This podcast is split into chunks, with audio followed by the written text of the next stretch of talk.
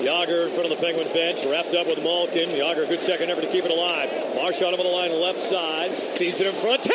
Score! Patrice Bergeron in double overtime! And the Bruins lead the series three games to none! It's the Sports Talk Podcast with Ryan Foran giving you the hottest sports takes in town. You can reach Ryan through Facebook, email, and Twitter. Pencil. Now it's time to start the show. Here's Ryan.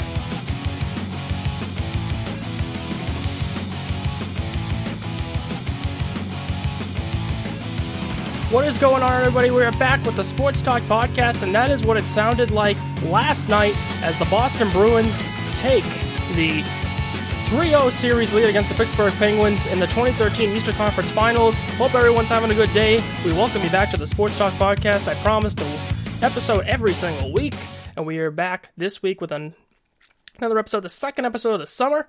Again, that is what it sounded like last night on 985 The Sports Hub. Dave Goucher's call. I do want to give credit and uh, do want to give credit to where that uh, sounder came from 98.5 FM, WBZ FM Boston. And so that is what it sounded like last night. And the last time that I was on here, I talked about, you know, we're gonna have a lot of stuff to talk about the next time on the on the next episode because of uh, the games that were gonna be played. And so here we are, Bruins up 3-0. I said going into this series it was going to be a tough series, but the Bruins were probably. I felt that the Bruins would win, and that it was probably going to go seven. Because how could you pick this, you know, prolific offense of the Pittsburgh Penguins to go anything less than seven? And now the Bruins are up 3-0. So I mean, I don't want to say I told you so, but what did I say going in?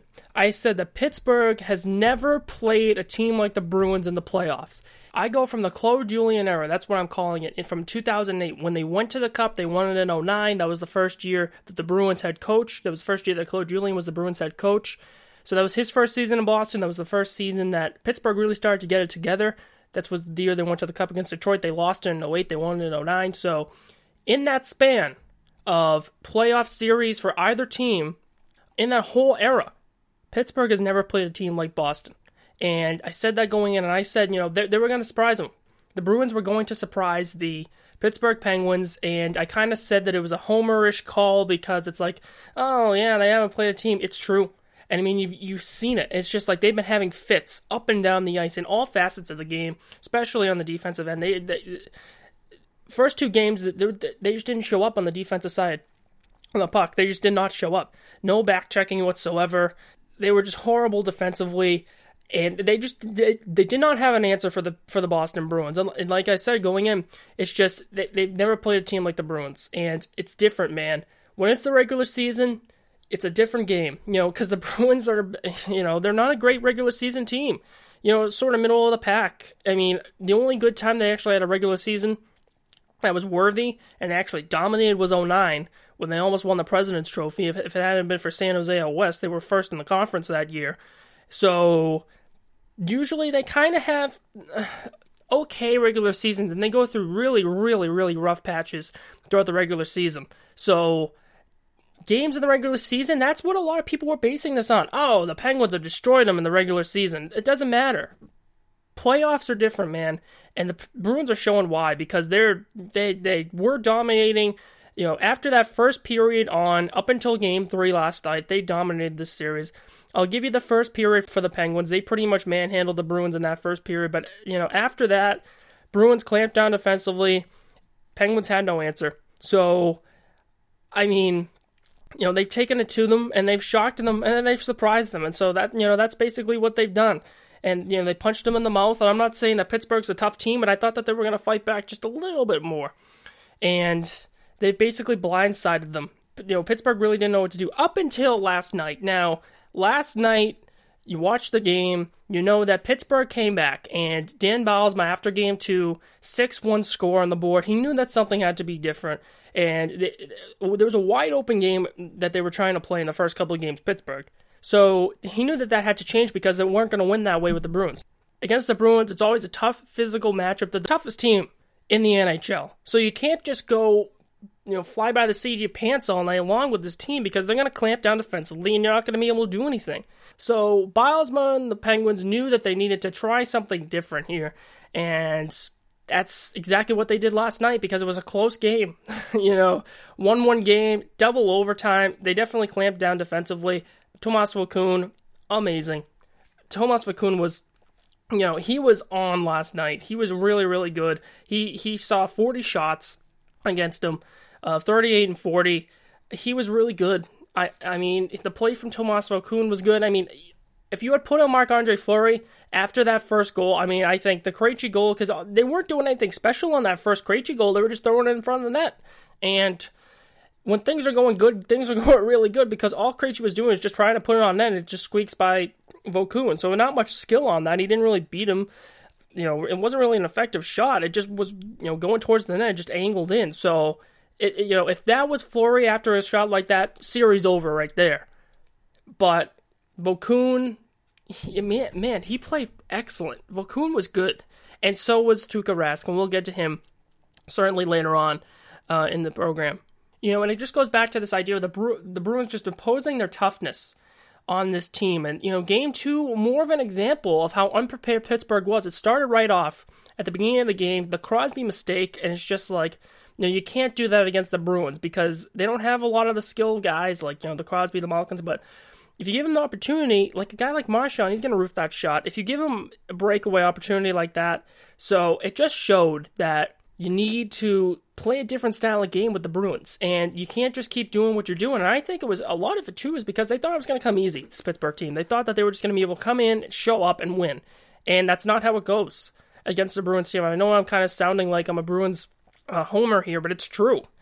You, you can't do that. It, it's the Bruins are too tough on the defense, so they needed to change it up, and they did. They played well enough to win the game last night, and they just couldn't. And so, you know, last night great hockey game overall. It was a great hockey game to watch, and you know, not a lot of scoring. So I know a lot of people won't like that, but at least for me, I thought it was a great game.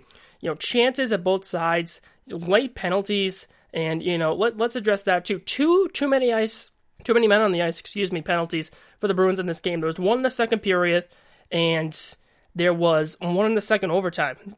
So, oh man, th- those are killers. And that was the another time where the Bruins had another too many men on the ice. Of course, you remember in game number four against New York, late in that game, too many men on the ice. Mental mistakes from this Bruins team. That's exactly what kills them. I've been saying it all season long. I've been saying it for the past couple years, ever since I've been on radio. It's the mental mistakes that kill this team. It's those mental hiccups that kill this team. Turnovers, not knowing who's supposed to be coming off, and you know it hurt them a couple times in this game. As far as the penalties go, didn't put it in the back of the net, however. And I think if you know Pittsburgh penalty, if Genny Malkin First overtime, 1823. In the first overtime, if the Bruins put one in the back of the net there, that rule is out of the book. And that's exactly what I said. I was like, if the Bruins score here to win, that rule's gone. Because, I mean, Eastern Conference Finals. So I mean, you're battling with the team's livelihood on the line in a game like that, and you're gonna, and, you know, it's gonna end on a, you know, a delay of game call. That that would have been bad, but it did not turn out that way. So I think the biggest story of last night's game was Tuukka Rask. I mean, Tuukka Rask, I gave you the numbers. I'll give them to you again. 54 shots. Man, he eh, and just it was unbelievable. I, the total shot totals for Pittsburgh obviously 54, 40 for the Bruins. So obviously Pittsburgh getting more shots to the net. It was a desperation game. So I mean, you saw that coming. But his stats going into last night were actually better than Thomas's in 2011. And I don't have the stats in front of me. I was gonna get them. I couldn't find them, but I was, you know, I read, I saw this on Comcast Sportsnet New England. They put his stats up comparison side by side with Tim Thomas and him up to that point going into last night, which I believe would have been 13 games. And they were actually better than Tim Thomas's, and brings up the point of why isn't anyone talking about him? Because his numbers are better than Tim Thomas, but nobody's talking about him being better than Tim Thomas. And it's just because of his demeanor. Tim Thomas was a very oh man, I mean, he was always out of his crease. He just sort of had that style. He was he was a he was a wild goaltender. And when you're that wild goaltender and you're always out of your crease and you're chasing pucks down and you're trying to cut off angles and you're going out there to make huge, huge saves all the time, you're going to get noticed. But with Tuukka Rask, he's doing it without anybody really noticing him because he's just calm, he's cool, he's collected when he's making saves back there. Doesn't really talk too much in the media. Not really. I mean, he's just sort of like a normal guy back there, which is rare for a goaltender, but that's sort of what he is. It's just like a normal guy. And so that's why nobody notices it. But that was the story last night. And that is a career defining game for Tuukka Rask last night. Double overtime, 54 shots. Again, and on the other side of the ice, you got the best players in the world. Sidney Crosby, best player in the world. Evgeny Malkin, one of the best players in the world. Jarome Iginla, Brenden Morrow. I mean, you just go down the list. He was able. It wasn't just you know the the freaking Tampa Bay Lightning that he was facing. He was facing the best team in the league, the Pittsburgh Penguins, and he turned all the shots away, except for one. And he outlasted two overtimes. So I mean, it was that's that's the game where you. I mean, he's had some games like that in the postseason. Um, up to this point already, I mean, he had one in game one where he blanked them three nothing, but that's the game. And I, am and I'm sure that there's going to be more games this postseason where we're going to say this, but at least for me, that's the game where you look to and it's like that's it, that's the guy. He is an unbelievable goaltender, and he is one of the best in the league, and he's one of the best we've ever seen.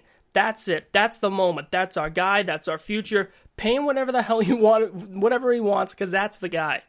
And that was just one of those games last night. He was making unbelievable saves. And I mean, you know, just to get to the puck and I mean, just to always be there. And it's just the little things that they're not necessarily as flashy as Tim Thomas, so that's why maybe you don't notice him either, but he's just always there making the stops. And so I mean, just another glorious game for Tuukka Rask last night. And like I was saying, Vokoun was amazing as well, but it's a tough break for him at the end. And you know, Jaromir Jagr, no goals yet, but I mean, man, oh man, if he isn't the best playmaker that this Bruins team has seen over the past couple playoff runs, I don't know what is because he just set you know, beautiful, beautiful, beautiful play along the boards. Facing Evgeny Malkin, who's you know bigger than him, younger than him, faster than him, probably stronger than him at this point in his age, this point in his life, and he beats him. He beats Evgeny Malkin on the boards. I mean, this guy's 41 years old and he's still going out there in a double overtime situation. He's still grinding for pucks and you know, not only does he beat Evgeny Malkin, but he's able to get the pass out to Brad Marchand. It was a nice looking pass. And uh, the thing that I love on that play is he didn't give up. He did not give up. And Evgeny Malkin was chasing him. He lost the puck initially along the boards. He did not give up. And that's the play right there. So it's like, Jagr, that's what we got you for. I really wanted that that play that we say that's what we got you for to be a goal. you know, I would have loved to see him get that, you know, an overtime winner. But it's going to come eventually. There will be a goal along the lines where it's like, there you go, Jagr. That's why you're here. But that was a play last night too, just to stay with the play, to not give up, and just to pass it right in. You hear the goal call at the beginning of the show.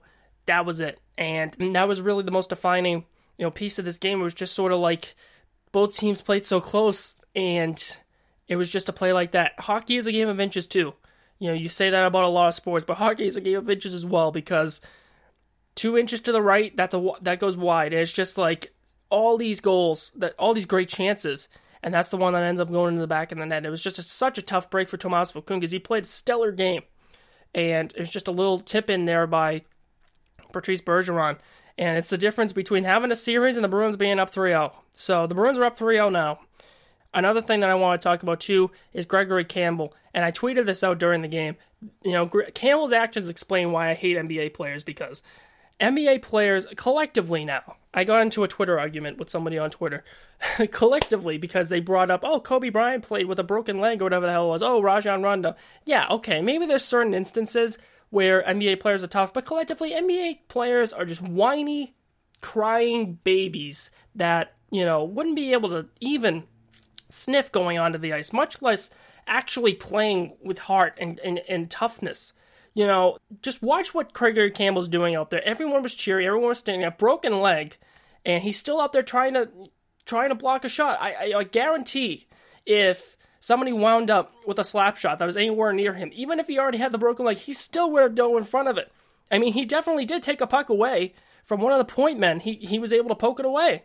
So, I mean, that's what it is. That's what hockey's all about. I love it.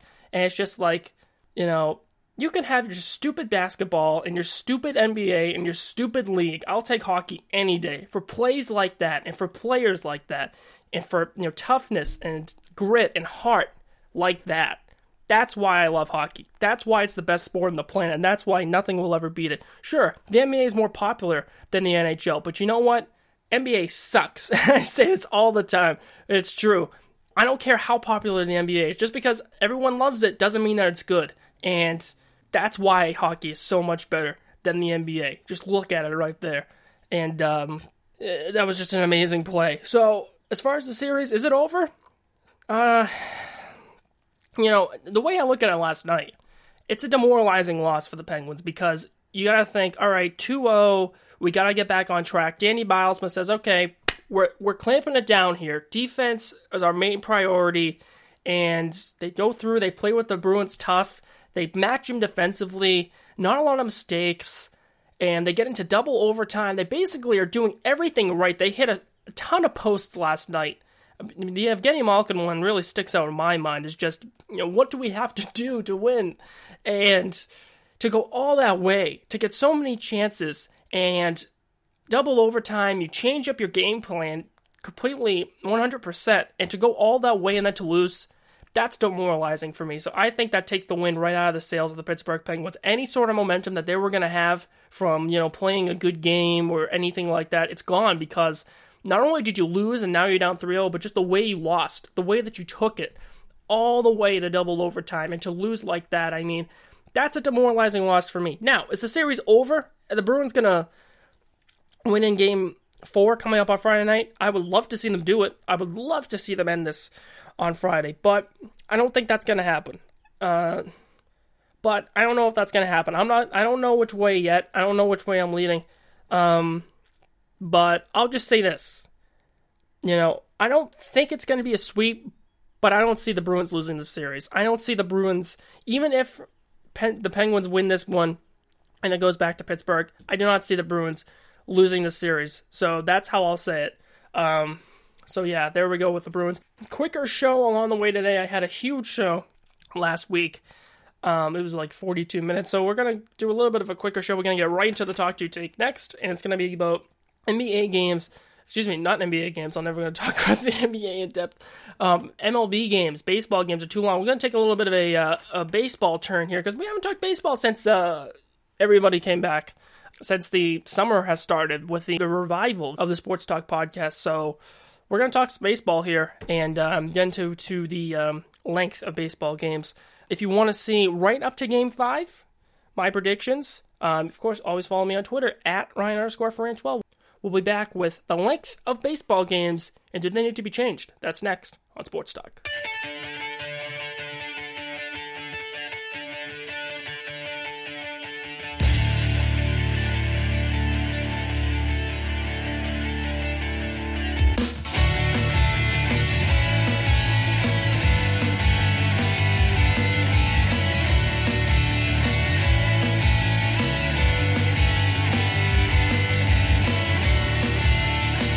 We're back in here on Sports Talk today on this uh, Thursday, June 6th, year 2013. Hope everyone's having a good day and a good week.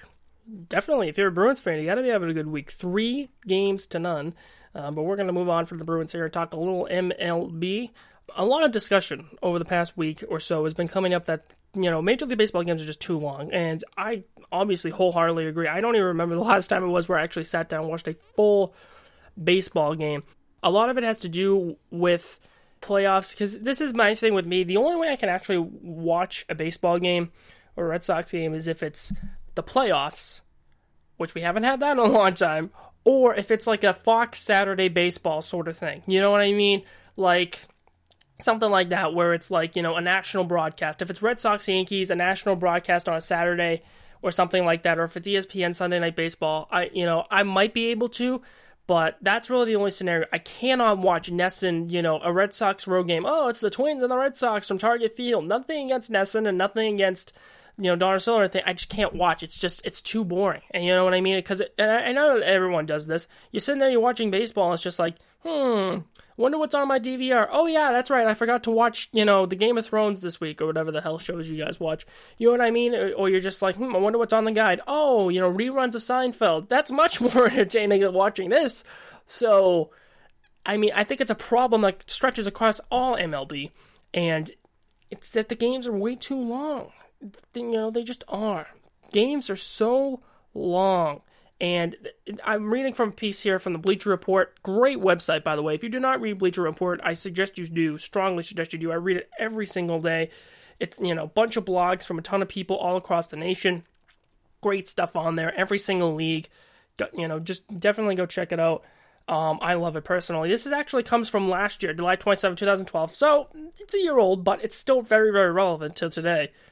It, it talks about the length of games. 30 years ago, the average length of a game is two hours and 45 minutes. And then it, and then it goes on to say, starting in 2012, the number grew a little more than two hours and 15 minutes per game. And it has not fallen below the 250 mark. So it keeps growing. A lot of the discussion has to do with, well, how can you shorten these games? Because you know, it's the whole thing of, well, you know, the advertisements, you know, you play less commercials. You know, th- that's already pre-planned. So, I mean, if you don't know how that work how that works, you know, you know, companies and you know they're going to get their advertisements out there anyway so it doesn't really matter you know t- taking less commercials that's not really going to solve anything because they're always going to be able to work around it to get the ads that they want to put out there so leave out the ads leave out all that stuff what are some uh, i guess you know scenarios that you can work on to fix this problem of the games being too long. And and I forgot to mention this. Adam Ryder, correspondent for Bleacher Report, is the one that wrote this. So he lists a couple of things, and I agree with some of the things he that he uh, does uh, in this piece. Not everything, but a couple of things. The, the first thing that I think is just the, the main reasons that are wrong with baseball games. The pitchers take too long to throw the goddamn ball. I mean, we all know that Josh Beckett was a the worst offender of this. So I think that a pitch clock is the most important addition, and he goes on here. Now his number one reason: use slash enforce a pitch clock, and I certainly agree. I think a pitch clock would help everyone out, and it would keep pitchers honest. It would keep hitters honest.